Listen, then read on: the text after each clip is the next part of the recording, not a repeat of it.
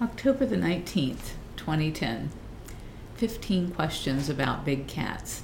Carole Baskin, founder and CEO of Big Cat Rescue, the world's largest accredited sanctuary that is devoted entirely to exotic cats, speaks out about, and then I list 15 different things that I was talking about apparently at some event. Maybe this event where Howie and I are in this picture. I'm not sure.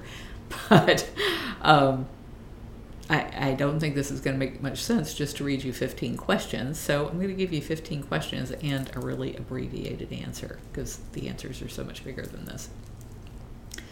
Number one, where do big cats go when they are no longer profitable cubs? We believe a lot of them are just outright killed and incinerated at these places that breed them, but we do know that some end up in private backyards as pets or on tiger breeding mills. Two, if all of the good sanctuaries are full, where do the big cats go? So this was in 2010 when that was a real problem. There just wasn't enough space. And so what would happen to them is sometimes they would be killed, and most of the time they ended up just going to worse places. And that's always been the case. People who abuse these big cats, they don't want them to go to good places when they either can't make money at it and get shut down, or when they get shut down because of their horrible practices. They don't want to be perceived as being rescued from. So they will send them to places that are friends of theirs who have equally horrific places for these animals to be kept. Three, should we be building bigger and more sanctuaries for the unwanted cats? No. If the problem is there are too many cats because people are breeding them and discarding them, then we need to stop the breeding and the discarding, not building more places to enable that bad behavior. Number four, what is the best way to prevent the abuse of lions, tigers, and other big cats? The very best thing that we can do is end the private ownership of them and ban the cub petting. It's the cub petting that's driving all of this breeding and discarding. Five, does banning private possession of exotics work?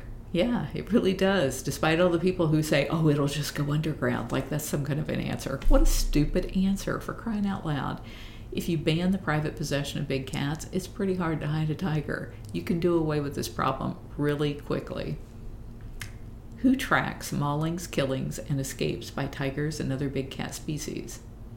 You would think it would be the government. It's not, it's Big Cat Rescue. Seven, do USDA and state inspections make sure breeders and dealers are being humane? I would laugh if it weren't so painfully untrue. They do not make sure that breeders and dealers are being humane. They go in maybe once a year, walk around for a couple hours and call it a day. That is not that's not protecting the animals at all. It's not enforcing the Animal Welfare Act. 8. When did the big cat crisis in America start? It started with people taking these cute cubs onto the late night shows. Now, I always think of Johnny Carson as being the first one of those, but I was just reading a few days ago that it was even on the Ed Sullivan show that people were exploiting these animals that way. People saw that, they thought that's cute, I want to do that, I want to pet them, I want to be the cool guy with the cat on a leash, and that caused all of this mess that we're having to deal with now and all of the suffering. Nine, are there laws to prevent exotic cats from being traded for their meat, skin, and bones?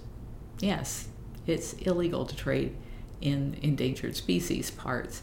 It's not illegal to trade in non endangered species parts, but most of the big cats are now either endangered or threatened because of the fact that we have done so little to protect them. And the problem is that even when there are laws, they're not enforced. 10. How is the public to blame for the worst acts toward tigers and their cubs? The very worst thing that is happening and what's causing all of the abuse is people paying to have their picture made with a cub. And back at the time when this was written, I kid you not, it seemed like everybody I ever met, as soon as they knew that I ran a sanctuary, they'd whip out their wallets and say, Look at me petting this cute cub. And I just wanted to throttle them. It was like, how could you be so stupid? But I understand now. People just didn't know any better. But now, 20 years later, yeah, or 10 years later from this, people know better. 11. What happens to breeders, dealers, and other wild animal exploiters when they run out of money? 11. They usually just dump their animals, walk away from them, and make it somebody else's problem. 12. What are some of the most lax states when it comes to wildcat standards and enforcements? Well, there used to be a lot more in 2010, but right now the worst states, I think, are Nevada and South Carolina, Texas, and Florida.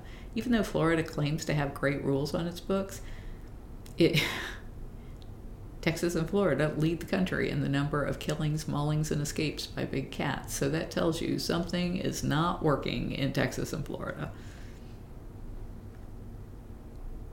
Like enforcement. 13. Why doesn't the government do something about the abuse of tigers, lions, leopards, jaguars, and other big cats?